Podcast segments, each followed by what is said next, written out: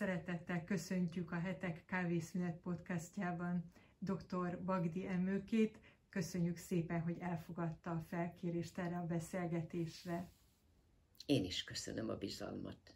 Tájékozottunk kolléganőmmel, ugye ő is hallgatta az ön előadását, Igen. könyveit is olvastuk, én a Behavior konferencián hallgattam a Phoenix Effektus Igen. kapcsán az előadását, és egy nagyon érdekes nyilatkozata megmaradt bennem. Uh-huh. A Forbes-nak, Forbes magazinnak nyilatkozta azt, hogy az elmúlt 50 éve már a pályán van, és azt látja, hogy nagyon lassan mozdul előre a pszichológiai kultúra Magyarországon, és a, vajon az elmúlt másfél év, a Covid időszak, ezen mit tapasztalt, nagyon aktív, és rengetegen járnak önhöz, hogy változtatott-e a pszichológiához való viszonyuláson mhm. az emberek?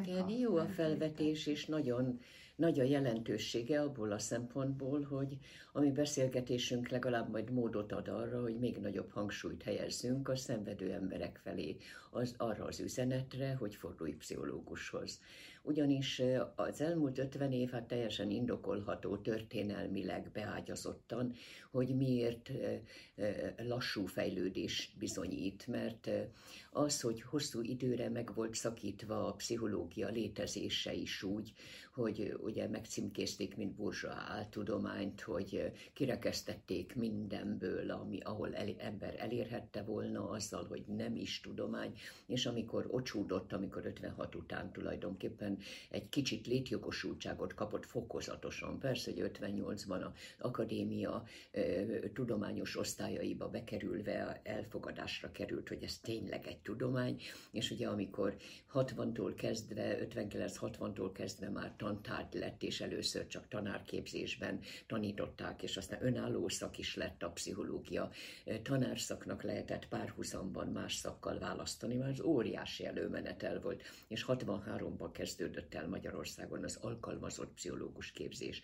Na most egy hosszú hiátusz, és utána a megtöretés után, a tetszhalál után, így is mondhatnám, a feltámadás és a újra lábra állás és ugye magára találását az évtizedekbe került és nagyon fokozatosan haladt előre maga a tudomány, ami kínálta, persze a gyakorlati oldalról, az alkalmazott pszichológia oldaláról kínálta a szolgáltatásait. Mert ugye a kutatónak mindig is megvolt a maga, kicsit úgy mondom, elefántcsontornya, mindig megvoltak azok a védett övezetek, ahová a kutató besorolásra kerülhetett, de egy alkalmazott terület, ha belegondolunk, kínálja magát úgy, hogy közben rendkívül súlyos priuszok vannak a pszichológiában, alapján, mert olyan elítélő, olyan előítéletességek, hogy például kiderül ugye a 60-as években, hogy a az úgynevezett akkori Szovjetunióban a bebörtönzésre került emberek egy része például a politikai fogoly elmebeteg címkét kapott. Ugye a Honolului világkongresszuson óriási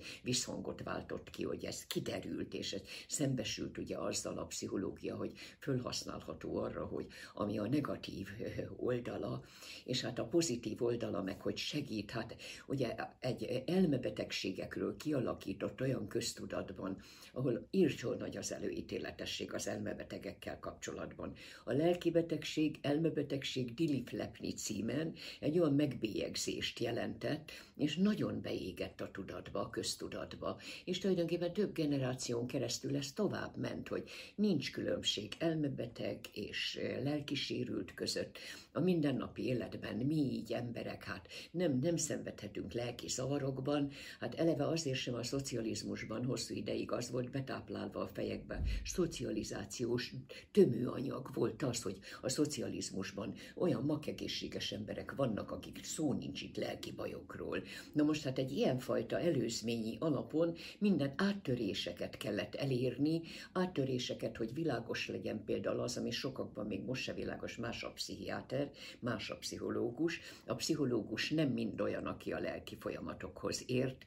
Még mindig nincs ez a tisztázott kép, amire annyira nagy szükség volna, hogy van a 3 plusz 2-es oktatás, valaki oklevelet kap, azzal még semmiféle jogosítványa nincs arra, hogy ő alkalmazott pszichológiai szolgáltatást adjon. Tehát ő nem teheti ki a résztáblát a kapu alá, hogy mondjam ezt a közismert címkét, Tehát az emberek, hogyha a pszichológushoz fordulnak, nem nagyon tudnak eligazodni, mert nincs még egy közhiteles nyilvántartás sem. Magyarán egy nagy lista sincs fönn a neten, hogy kik azok, akik pszichológusok, milyen képzettséggel. Már pedig a 3 plusz 2-es oklevélszerző 5 év után mindenkinek tulajdonképpen szakképzésre kell menni, aki az alkalmazott területen akar dolgozni, mert a kutató az más, ugye? De hogy a, a különböző szakágakban, ami a klinikai terület, mentálhigiénis terület, az egészségpszichológiai terület, az igazságügyi, a neuropszichológia, ugye rengeteg szakág kibontakozta magát, így ismerném, de kiverekedte magát létjogosultságban, tehát rengetegféle alkalmazott szakág van, de oda diplomát kell, szakdiplomát kell szerezni. És a pszichoterápia az egyetlen olyan, ami a klinikai terület kiváltsága, aki klinikai szakvizsgát tesz, csak az jelentkezhet három éves pszichoterápiás szakképzésre, és utána éri el azt a fokozatot, hogy tulajdonképpen jogosult klinikai egészségügyi területen gyógyító pszichoterápiás munkát végezni. Tehát ha most belegondolunk ebbe, hogy egy, egy bonyolult építmény egyik oldalon, a másik oldalon meg egy sötétség, hogy még azt se tudjuk, a pszichiáter az olyan, aki ha a pszichoterapeuta lesz, az sem magától, hanem először szakvizsgázik az orvosin, és pszichiáter szakvizsgát tesz, utána pszichoterapeuta három évet tanul ugyanúgy, mint a klinikus pszichológus, aki ugyancsak a szakvizsgája után még egy második szakvizsgával szerzi meg ezt a képesítést. De mindenki más, aki egyébként közismerten, hát és köztudottan, úgymond pszichoterápiás segítő munkát végez, nem jogosult. Na most ezek a jogosítványok sincsenek jól elhatárolva, miután nincsen szabályozva Magyarországon. Ez egyetlen a világon Magyarországon nincsen még szabályozva a pszichológia mert hogy úgy van, a 89 előtt, a rendszerváltozás előtt mi mindent kivívtunk, nekünk volt kamaránk, volt a törvényünk, szabályozó, 38 per 1977 EUK, EUM számú rendelet, beégett a szívembe, annyit dolgoztunk érte, hogy legyen, legyen szabályozás. Sok mindenben, szakági szabályozás. És azután ugye volt a 89 után ugye az ex-lex állapot, a törvényeket mind módosítottak, eltörölték újak, újakat hoztak, és rólunk megfeledkeztek. Olyan sok minisztériumhoz tartozunk, mert az emberekhez általában mindenkihez tartozunk, tehát ezért a szakképviseleti ágaknak a megegyezés problémái miatt, hogy most ki fogja szabályozni ezt a rengetegféle pszichológiát, úgyhogy ott hagytak minket. Na így lett az, hogy egyrészt szakágilag is nagyon szabályozatlan, másrészt pedig hát nem tudják az emberek, hogy ki tulajdonképpen kihez lehet fordulni, és a beégett köztudat, hogy hú, hát gyanús, hogyha valaki pszichológushoz járna. És ez az, amiben én az 50 év alatt azért szép lassan egy fejlődést tapasztaltam. Különösen tulajdonképpen a Covid éra előtti évtizedben már nagyon megmozdult a fiataloknál. Ez az önismereti igény, és én például azért is olyan boldogan tartok előadásokat, mert ugye én azt igazolom, hogy az a kultúrának egy bizonyos szintje, egy nívót jelent, hogy valaki törődik a lelki életével, hogy önismeretet akar, hogy, hogy próbálja megtudni, hogy mi honnan ered a viselkedésébe. Önismeret nem arra a kérdésre válaszol, hogy milyen vagyok. Arra, arra válaszol egy alkalmasságvizsgálat, amelyik azt nézi meg, hogy arra alkalmas vagyok-e, hogy ilyen-olyan tevékenységet végezzek, hát számtalan ilyen képességvizsgáló eljárás van. De az önismeret az egy olyan dolog, hogy azt a kérdést teszem fel, hogy váltam olyanná, amilyen vagyok. És ha mondjuk bajom van azzal, hogy egy indulatos természetű lettem, honnan ered ez? Kitől töltöttem le azt a szoftvert, hogy ilyen legyek? Milyen kapcsolatom volt azzal, akit ilyekkora hatást tett rám? Egy személy vagy több személy? Kik hatottak rám, hogyan? És nem folytatom, szóval ez egy nagyon komoly elemző munka, és egyben nagyon-nagyon gyönyörűséges is, de egyben azt a fajta tudatossági színvonalat megemeli, hogy az ember meri azt mondani, hogy vagyok, aki vagyok, az vagyok én, identitás erősítő, mert akkor tudom, én ilyen vagyok, ezt elfogadom, önazonos vagyok, önmagammal elfogadom, hogy ilyen vagyok, és hogy persze, hogy az ember szüntelenül fejlődik, de az, aki éppen akkor, abban az időszakban, amikor helyt kell állni valamilyen kérdésben, életében, akkor ő konzekvensen önmaga.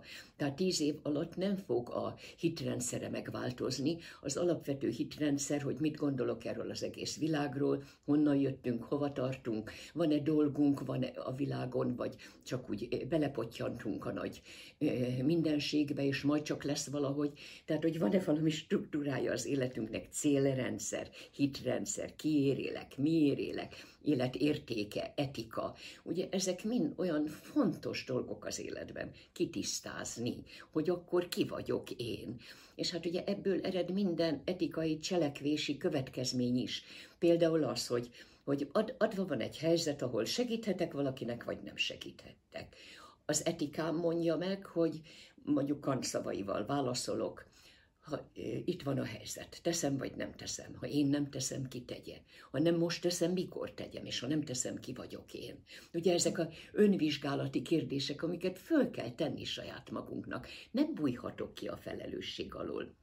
És ugye miután a pszichológia ezen útja tud eleve azzal szembesíteni, hogy én már elég érett felnőtt vagyok, vagy még mindig bennem rekedt egy gyerek, és még mindig tulajdonképpen éretlen személyiség vagyok. Na de ezt akkor tudnom kell önmagamról, hogy tudok-e már adni, mert gyerekkoromban kaptam. Most már eljött az idő, ha felnőtt vagyok, tudok adni szeretetet, segítséget, képességeket a világnak, amivel ellátott a genetika, és amivel a szocializációba fölturbós megvalósították a genetikai hozamot, hogy mire vagyok képes egyáltalán, mert ugye töltsérrel nem lehet kívülről se tehetséget betölteni.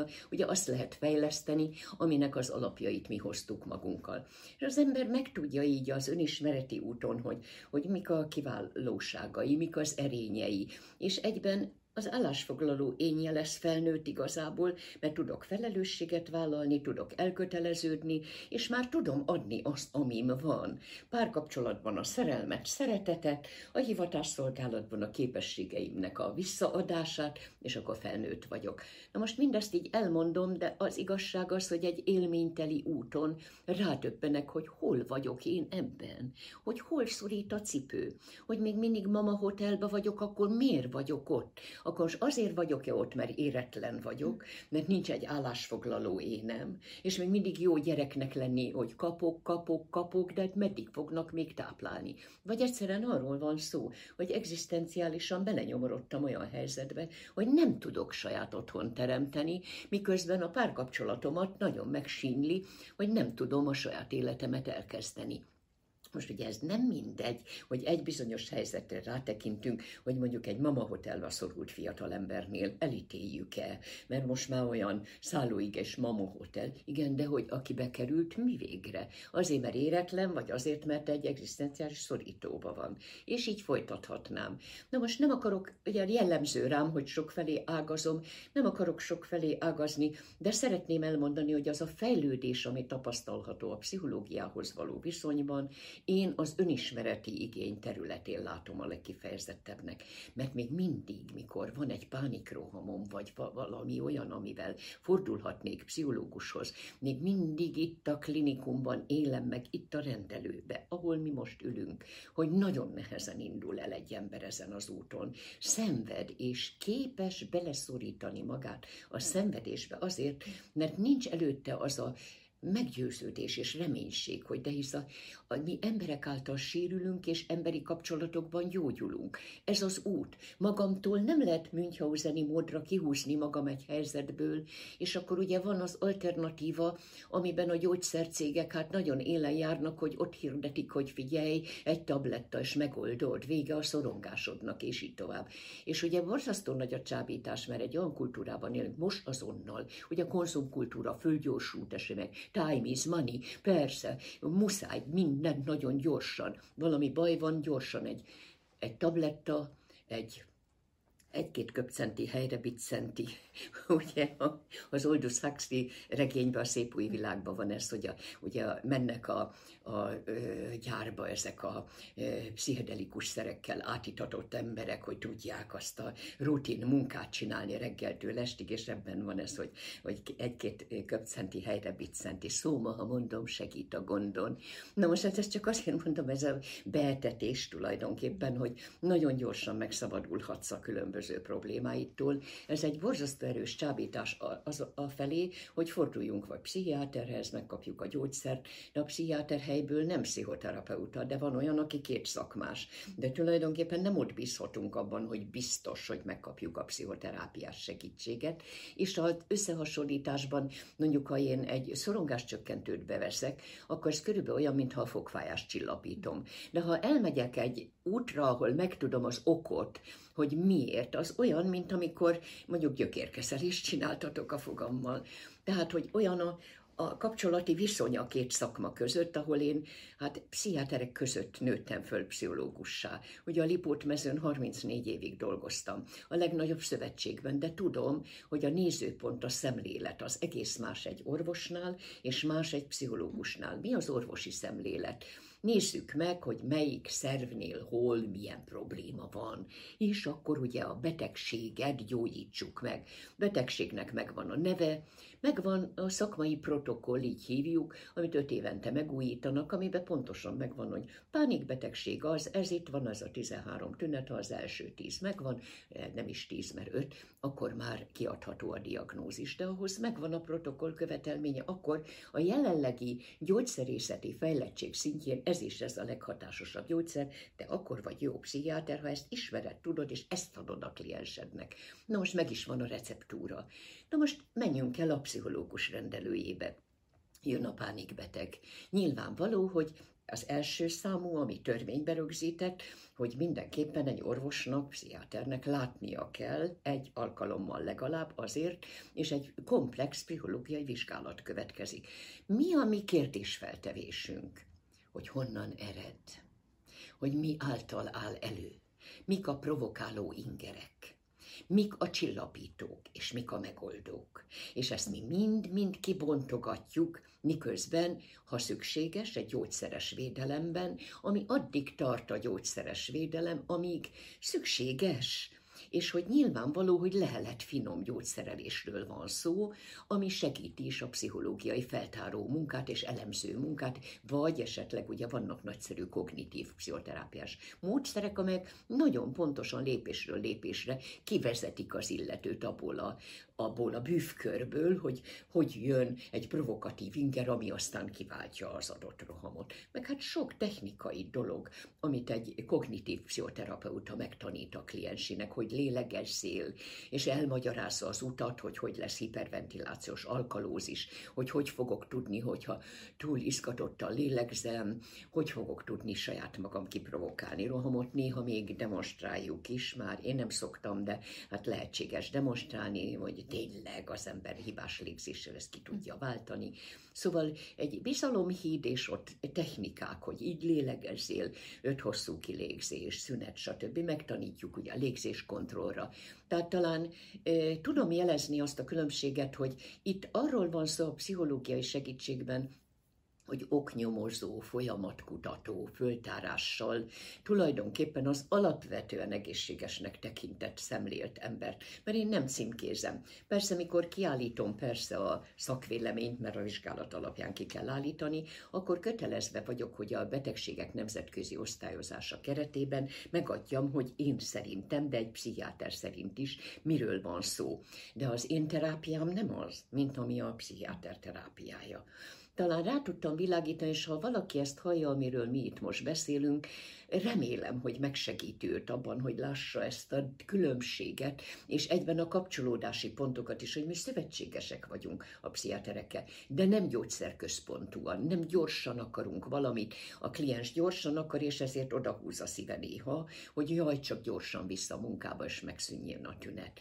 Most a pszichológia iránti ilyen bizalom, ami azt megengedi az egyénnek, hogy elmegyek, de majd eljárok, hogy majd többször is elmegyek, Na ugye ez, hogy időt, pénzt áldozok, mert ugye Magyarországon nincsen hivatalos egészségügyi, vagy alig-alig van az egészségügyben, ugye pszichológus, és ha van, akkor nagyon pontosan megvan, hogy az a kevéske pszichológus, de ugye egy iskola pszichológiában is ugye 5000 gyerekre fél pszichológus állás, tehát nagyon-nagyon korlátozott a hivatalosan igénybe vehető pszichológusoknak a száma, úgyhogy általában ilyen privát szolgáltatásban. Nem, ma én mm, egy kicsit szomorúan nyíltóan mondom, hogy kényszervállalkozó is a pszichológus, mert hol keressen állást? Tehát ugye ahol a szakértelmi területe van, oda nem kell, mert hivatásos pszichológus olyan helyre, ahol mondjuk egy egészségügyi területen szakpszichológus, hát nem, mert nincs állás.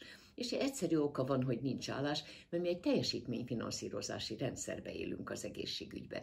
Megvan pontosan, hogy hány pontot kap egy injekció, hány pontot minden tevékenység, pszichológiai tevékenység is. De olyan kevéske pont jut a pszichológiai tevékenységre, hogy nem tudjuk azt a feltételt teljesíteni, hogy a saját fizetésünket kitermeljük, mert csak akkor tartják meg a státuszt. Ha nem tudom kitermelni, akkor eleresztenek. Hát el is küldték mind szépen a pszichológusokat az egészségügyből de azért van hova fordulni és az a kultúra. A pszichológiai kultúra miért olyan fontos? Hogy mi van az agyamban, elmémben arról, hogy ki a pszichológus, hogy mit vehetek igénybe, mit kérhetek tőle, mit remélhetek tőle.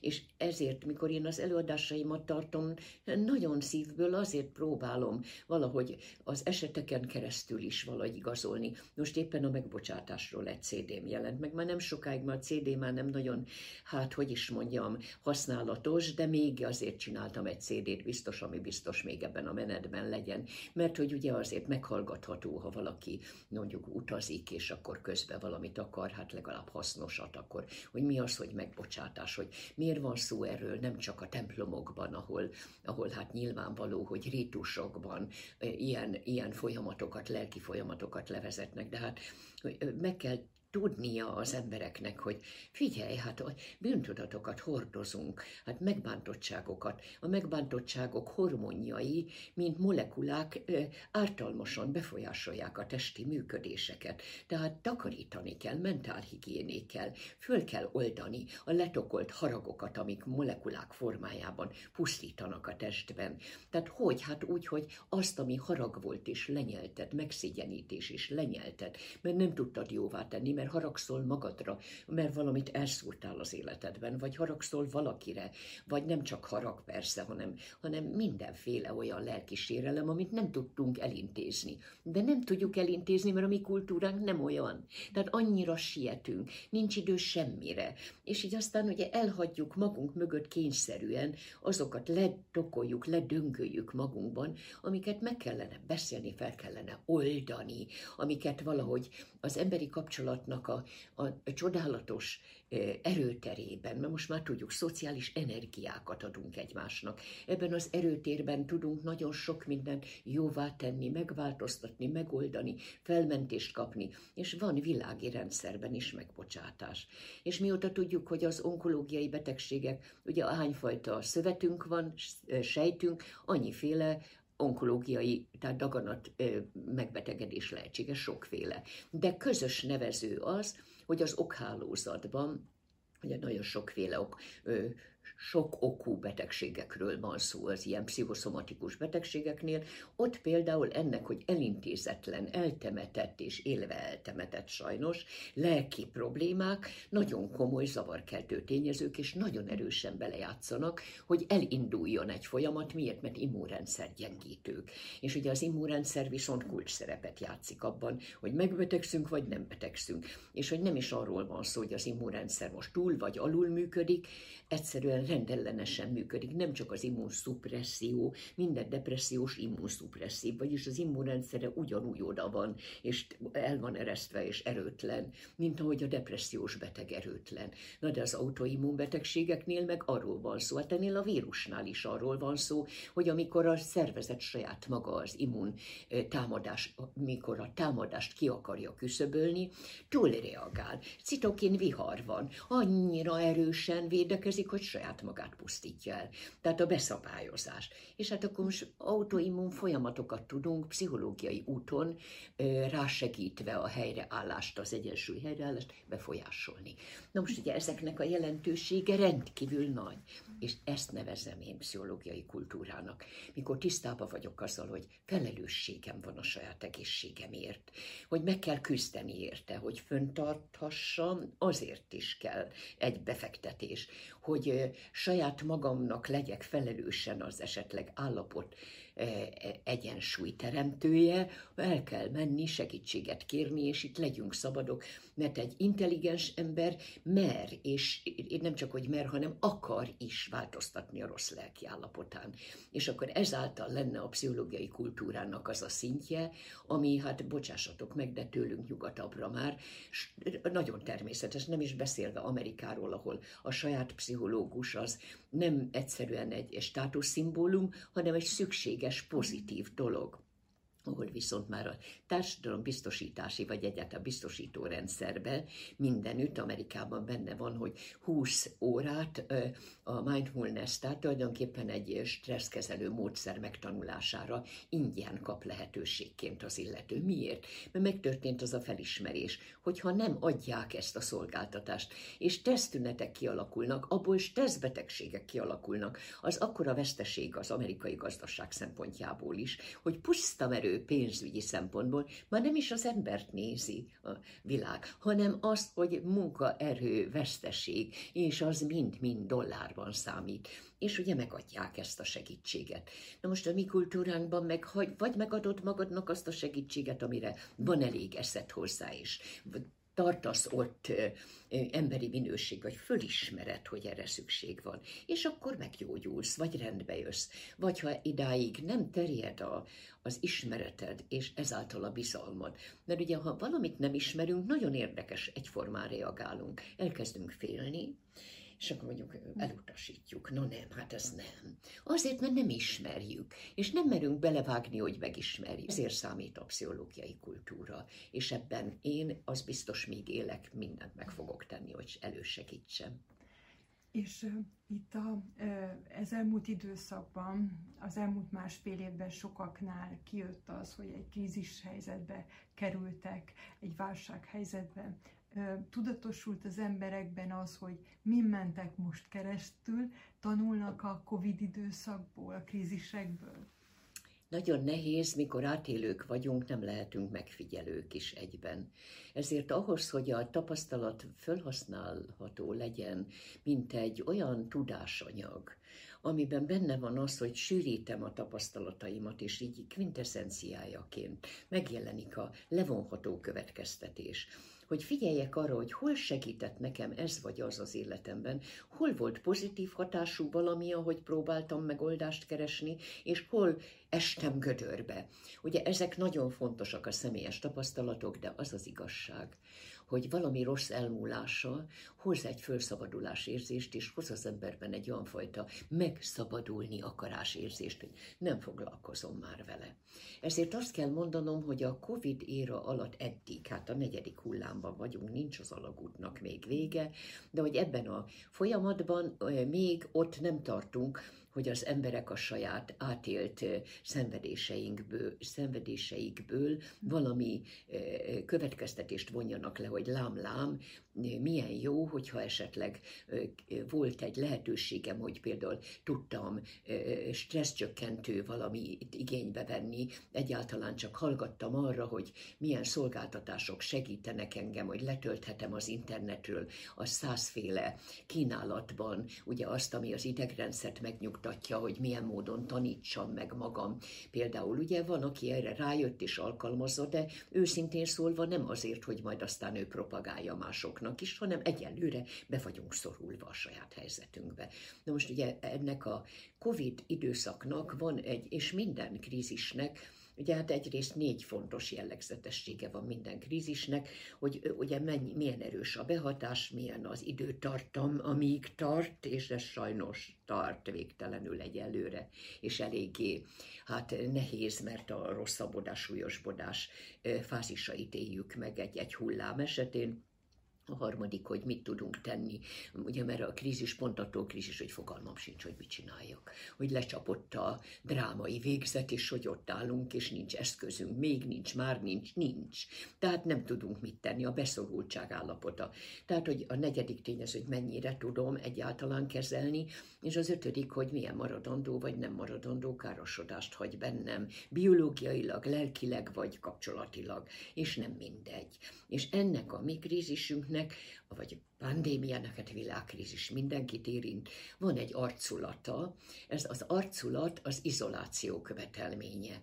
Ugye, hogy muszáj rá eszmélni, hogy be kell tartani a szabályt, hogy távolságtartás, maszkkal, védekezés, a vírusnak a létét elismerni, hogy van, mert hisz még ma is vannak vírustagadók, ami igazán elképesztő.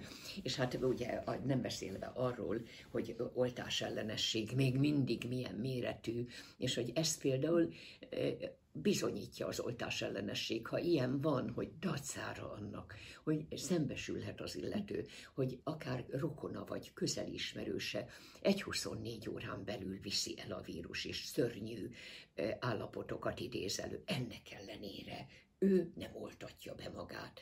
Ezek a hibás tiltakozások, előítéletességek. Ha volna egy pszichológiai kultúra, vagy volna egy egészségügyi kultúránk, életvezetési kultúránk, akkor ez nem következhetne be.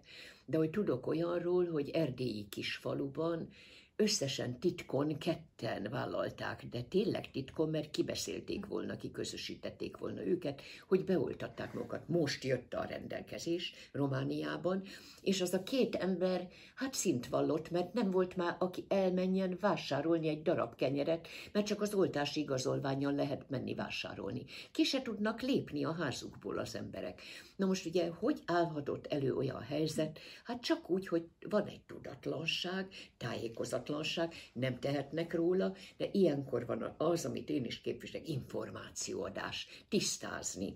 És a tisztázásban muszáj a tudomány nyelvén szólni. Hát nem lehet vélekedéseket, összeesküvés elméletek, mindenféle olyan, amit csak az elme szül, a félelem szüli ezeket az elgondolásokat. De hát az elgondolások, vélekedések, vélemények és a tények között óriási a távolság. A tények azok, amikor azt mondjuk, tessék itt a tudományos bizonyíték, beoltatod magad egy, kettő, na még ha három is, akkor te önmagad megvédted, de hordozó lehetsz, te még mást megbetegíthetsz, vigyázz. És ezért belátja az ember, hogy hiába van ő maga, vagy ti is, hiába vagyunk mi biztonságba beoltottak, de mi másokat megfertőzhetünk a netán, mert miért is ne kapnánk el, mert elkapni, tehát eh, a vírus minket is újra támad, vagy egyáltalában támadhat.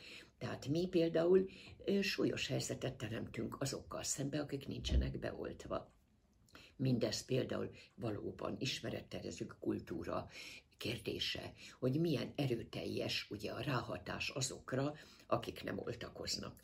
Na most mi a karakter? Mondtam, a karakter az, hogy izoláció. Ez ennek a vírusnak a jellegzetessége, hogy valamibe úgy szól drasztikusan bele a mi normál életünkbe, hogy valamit nagyon, amire szükségünk volna, és az az emberi kapcsolatok élő közelsége, közelség, élő kapcsolatok, szemtől szembe kapcsolat, mimika, mert hisz a szem és az arc, az arc mimikája, a kontextusa, az értelmezési kerete annak, hogy mit üzen a szemünk. Na de a szemünk a tükörneuronokon keresztül, most már tudjuk, a jobb agyféltekei tükörneuronok érzelmi agyunkban. Ugye az olyan módon szemtől szembe úgy tudunk energiákat egymással, mint egy cserélni, olyan hullám, tényleg hullámozra kerülünk, de ezek ténylegesen szociális energiák, vagy ezt Günther Amon nevű szerző elnevezte, ezek a szociális energiák úgy működnek, hogy mi egymást töltjük, erősítjük, támogatjuk így, hogy bizonyos biológiai hatásokat is előidézünk. És mikor ezt nem, nem kapjuk meg a dózist, hogy úgy mondjam, a kapcsolati napi dózis nincs meg, mert nem járunk munkába, vagy, vagy korlátozva van ez, akkor mi történik? Energiafogyás. Energiafogyás következtében mi a, az állapotunk.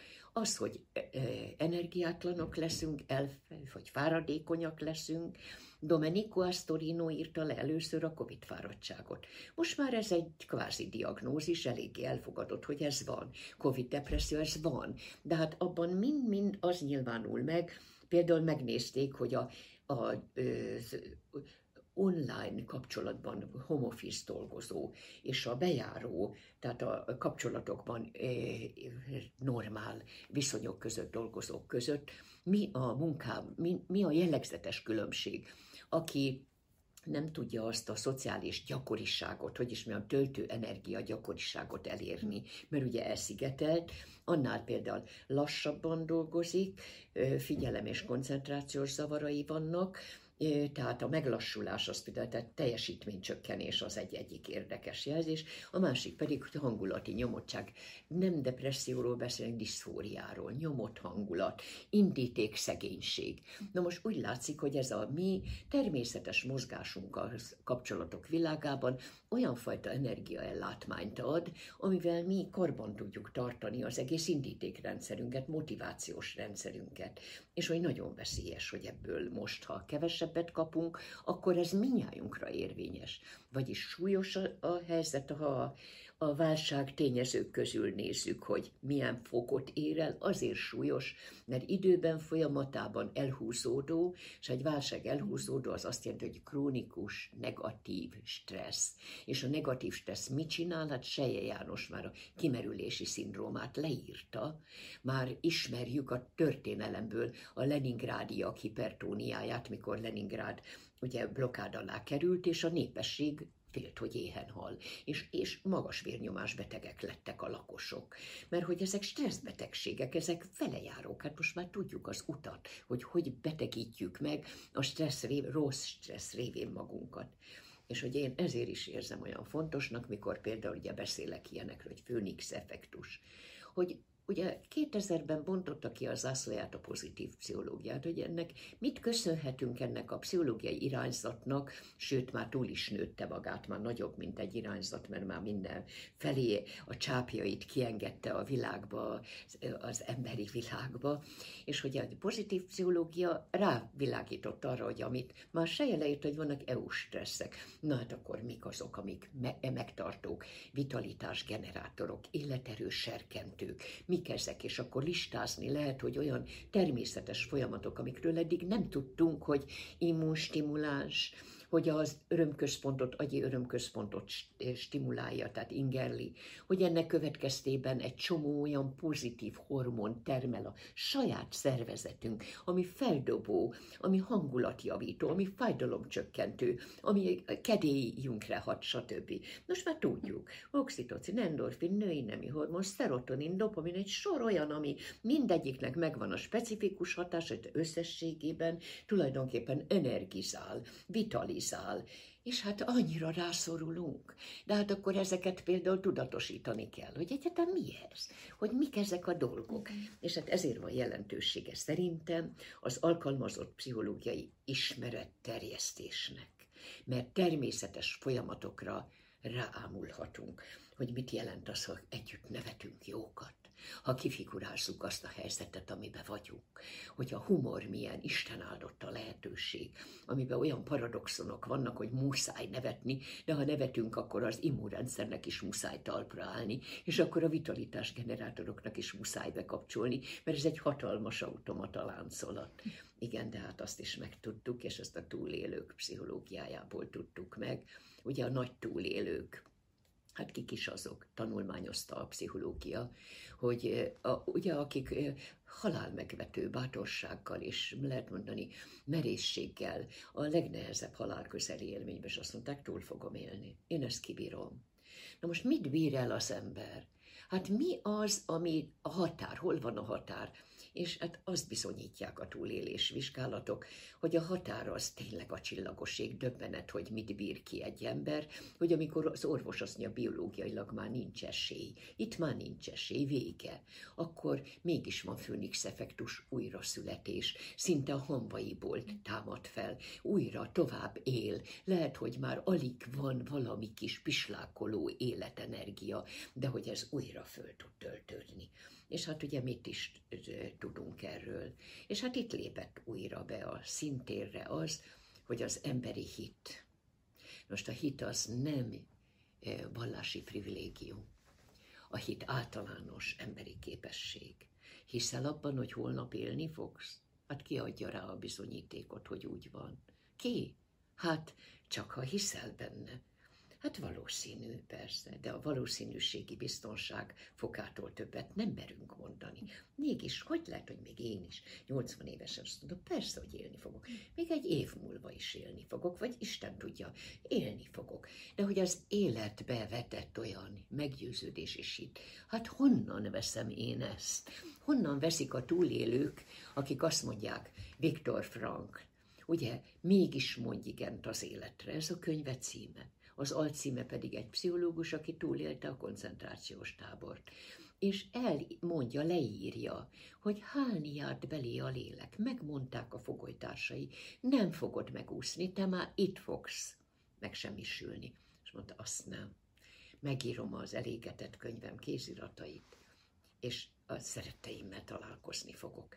És betette a fejébe a gondolatot, van egy olyan kis könyvecske a Nyitott Akadémia gondozásában, kulcsuk kiadó, a Minden a fejben dől el, nem is az csak fejben dől el az a könyv címe. De ezt érdemes elolvasni, mert ott tudományos bizonyítékok szólnak amellett, hogy amikor egy gondolat megtestesül, a szószoros értelmében megtestesül, ha én azt gondolom, hogy olyan erők vannak bennem, amik engem segítenek, hogy túléljek, és ha van cél, Na mi a cél? És itt jutunk el a túlélés titkához.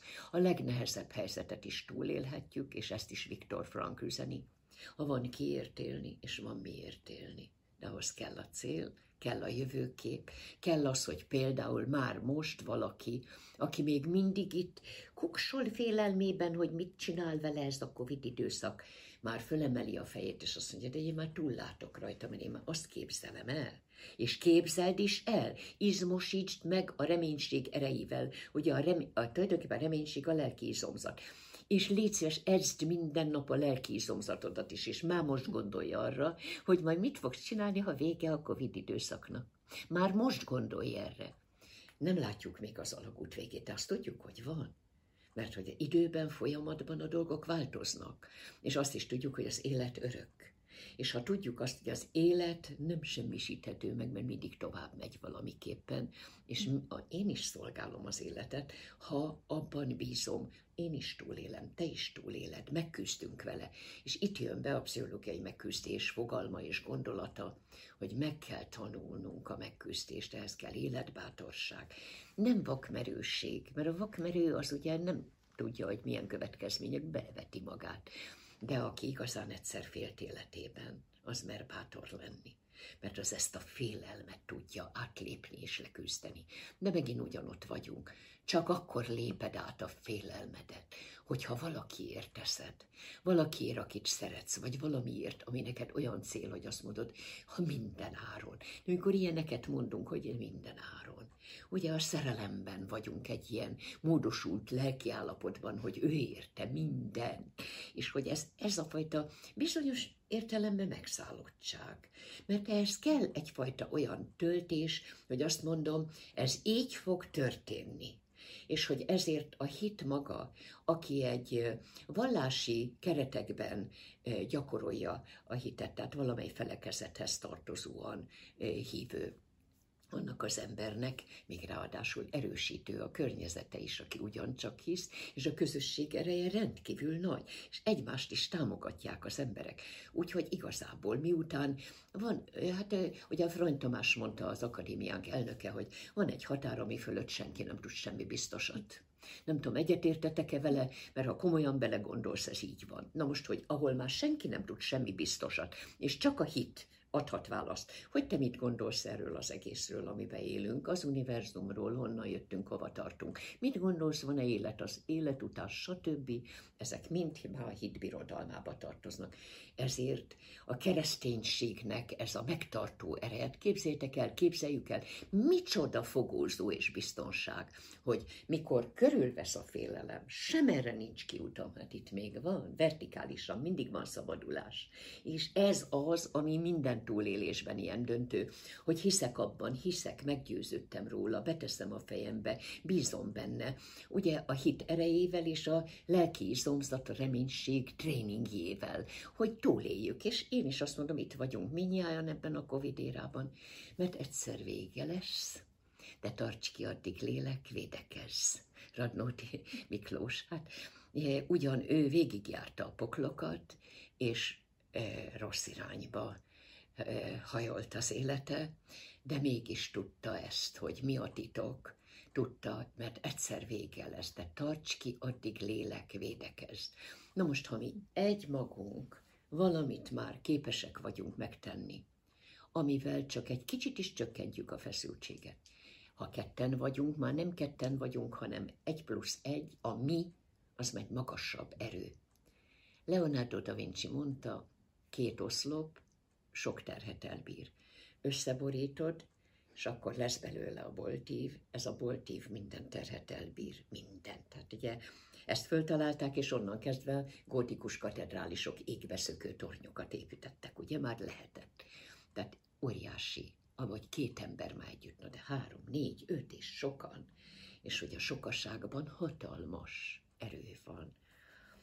Ez annyira megragadott, ahogy így leírta már akkor is, amikor a Phoenix Effektus című előadásomon hallgattam, és azt juttatja most eszembe, hogy beszél a szeretetről, a szerelemről, hogy nemrég az Almási Kittivel folytatott beszélgetésben a férjével való kapcsolatról is nagyon Igen. őszintén val, hogy Igen. a férje a betegágyán egy nagyon nehéz helyzetben volt, mégis az jutott az eszébe, hogy ők, önök milyen boldogok voltak Igen. együtt 56 évig, 46 40 évig, család, és e, azt lehet látni, hogy ebben az időszakban is a közösségnek, az emberi kapcsolatoknak a megtartó ereje az nagyon nagy fogódzó volt, mégis azt látni az újabb generációban, hogy van egyfajta nagyfokú törekvés az individualizáció felé, Igen. és és talán kevésbé tudatosul bennük az, hogy mennyire fontos a társ. Nagyon sokan nehezen kötődnek egy egyetlen emberhez, és félnek is elköteleződni. Számukra, ha még ez belefér az időbe, mit tudna üzenni, hogy miért ne féljenek a kötődéstől, miért ne féljenek attól, hogy elköteleződnek egy társ felé egy életre. Ha az elköteleződésnek a szógyökét, a kötelet elővesszük, akkor valójában egy félelem munkál az elköteleződésben, oda vagyok láncolva, nem vagyok elég szabad, és ez a, miről beszélt, ez a nagyon individualizálódó világ, ez a nagyon egoizmusra építkező, hogy legyen nekem jó, nekem, és a másik az nem jön szóba egy nagyon fontos életparancsot elfelejt, mert nem gyakorolta be, mert nem tanultuk meg a szocializációban, hogy akkor kaphatok, ha én tudok adni. Először adjak, adjak, adjam, amim van, és akkor kapom, amit kaphatok, és hogy ez nem megy másképp, mint hogy akkor kapok értéket, ha én már a másik embernek adtam és hogy a párkapcsolati problémáktól kezdve szinte a közösségi problémákig, és talán össztársadalmi szintekig is csak azt tudom mondani, hogy egy olyan egoista kultúra, amelyik az egót fejleszti hatalmasra, Gyökösi Endre nevű lelkipásztor azt mondta, egoitis, az itis az gyulladás, az e, e, énnek a gyulladásos megnagyobbodásáról van szó. Hogy ez azért nagyon veszélyes, mert ha valaki csak saját magát akarja előbbre vinni a világban. Jó, előbbre kerülsz, meg följebb is kerülsz, aztán ott vagy egyedül. Hát akkor ki fog neked majd tapsolni, hogy te elértél valamit? Ki mondja neked, hogy jól csináltad? Ki fog téged elismerni? Ki fog téged szeretni? Ki fog hozzád kötődni? Mire föl? Tehát ugye borzasztó súlyos következményei vannak, hogyha így egoizálódunk, és így lemondunk arról, hogy valójában hiába füröztöd önmagadba, csak másba moshatod meg arcodat. Ezt József Attila már megmondta. És ez így is van, visszatükrözött én magamból, szubjektív én. Hát, hogy én milyen vagyok, valamit tudok, de hogy te visszatükrözöd, akkor már sokkal többet tudok magamról. Sőt, a tulajdonított én az azt jelenti, hogy én azt gondolom rólad, hogy te azt gondolod én rólam. És ez a visszatükrözött. És ennek óriási a szerepe, hogy úgy vélem, hogy engem kinek tartanak a világban, és ez mérce, mert én ehhez akkor igazodni fogok. És hogy egy ilyen társas közeg nélküli én, az egy elmagányosodott és boldogtalan én, mert a boldogság abból jön, hogy adok és kapok. És ahogy adok, úgy az adás boldogságát, a másokon segítés boldogságát át kell ahhoz élni. De ha egyszer valaki nem szívesen ad, mert nem így szocializálódott, annak is azt üzenem, szegény, hát tanulj meg adni.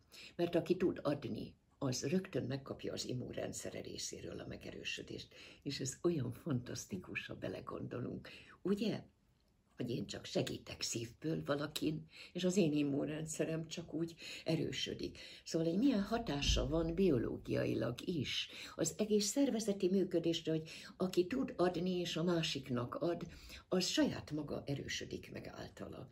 És egyszerűen csak a természet, az evolúció, vagy ahogy akarjuk, egy isteni törvény, amelyik ezt létrehozza az emberben, arra ösztönöz, hogy ha lehet, akkor próbáljunk a másik felé lépve az életünk irányításával foglalkozni, hogy, hogy mi az, amire az, akit szeretünk, annak szüksége van. Hogy ő is tudjon arra odafigyelni, és nekem mire van szükségem. És voltak épp megtudni, hogy mik a minket szerető emberek szükségletei. Nem ahogy én gondolom, hogy neki mire volna szüksége, és ez is egy elhibázott ebben a tárgyasult eh, kultúrában, mert ha belegondoltok, a tárgyakat használjuk, az embereket meg szeretjük, de megfordult a kultúra, mert a tárgyakat szeretjük, és az embereket használjuk. Hát milyen feje tetejére állított világ ez? Elidegenedés. Ez az elidegenedés. Mi lesz akkor az emberi kapcsolatokból? Felhasználók, kihasználók, elhasználók és eldobók leszünk. Ez van. Ezt csinálni emberekkel? Tedd ezt a tárgyakkal, ha már. Hát a tárgyak szoktattak rá minket arra. Innen jön az a fertőzés. Hát ez egy, egy kulturális és szellemi környezetszennyezés és fertőzés, hogy tulajdonképpen észrevétlenül olyan módon mosták át az az emberek agyát, ilyenek legyen neked jó, mert megértem le csak te, nem a másikkal, ne törődjél, csak te magad. És akkor mi lett velünk? Itt tartunk, hogy az embereket használjuk, és a tárgyakat szeretjük. Hát ez nagyon-nagyon szomorú tény, mert a kapcsolatokban úgy használjuk ki és fel az embereket, amikből a világon semmi jó nem derül ki, mert nem az emberi kapcsolatokból meríthető haszon az, amire szükségünk van, hanem az a szeretet kapcsolat, ahol én fontos vagyok valakinek. És ki vagy te a világban? Hát a válaszolok arra a kérdésre. Hát ki vagy te a világban? Hát mi mindennel tudom ezt meghatározni? Kinek van rám szüksége? Itt állok ujjam egyedül, a magány ezért olyan veszélyes. Nincs emberem, mondja a Bethesda Tavi ember, aki fél, ugye a Bibliában, hogy legyen már valaki, aki oda segít engem. Hát ha nincs emberem, aki számára fontos volnék, az a végső állapot, abba meg belehalunk, mert nem bírjuk el a magányt. Mi úgy vagyunk teremtve, mi a méhen belül se vagyunk egyedül, és az ember társas lény. És ezért legalább annyi fontos, Angyal András írta ezt le először. Akkor még nem volt pozitív pszichológia, de ő már leírta, hogy van egy olyan alapvető életben tartó olyan tényező, ő úgy nevezte szükségeltségi szükséglet, hogy én rám vagy rád valakinek olyan szüksége van, hogy azt mondja, figyelj, muszáj, hogy legyél nekem, én különben meghalok.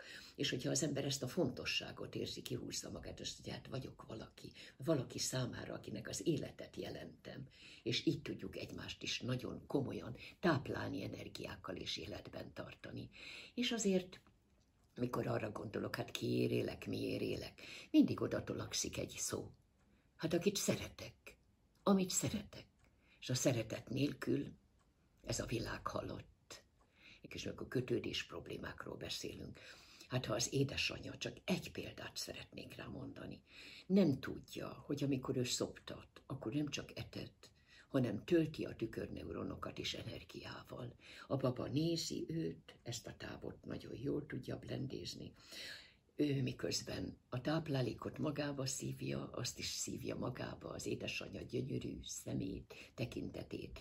Egyél nekem nősz nagyra szentem, mondja József Attila, hogy az az anyai szeretet, ami ebben az ölelésben, ebben a tartásban, megtartásban árad, a gyereket életre szólóan a biztonságba helyezi bele és ha nincs ilyen biztonságba belehelyezés, mert az anyukának fontosabb, hogy nézd a sorozat, nem tudom melyik részét miközben szoktat, nem tudja táplálni érzelmileg. Hogy lesz így a gyereknek egy olyan érzelmi bölcsője az érzelmi agyában, hogy engem az emberi kapcsolat megtart, én szeretni való vagyok. Én olyan vagyok, hogy majd fontos leszek valakinek. Gondoljuk csak el és ezzel a felelősséggel éljünk a világban. Anyukák, tanítsuk meg a gyerekeinket erre, adjunk nekik biztonságos kötődési mintát. Ez egy idegrendszeri dolog ám, nem csak egy érzelmi, de egy idegrendszeri történés, hogy szerveződik, életre szóló, amit első 15 hónapban fölépítek, a anyával való kapcsolatból, vagy kölcsönkapcsolatból, 20 éves koromban is ugyanolyan kötődési mintám van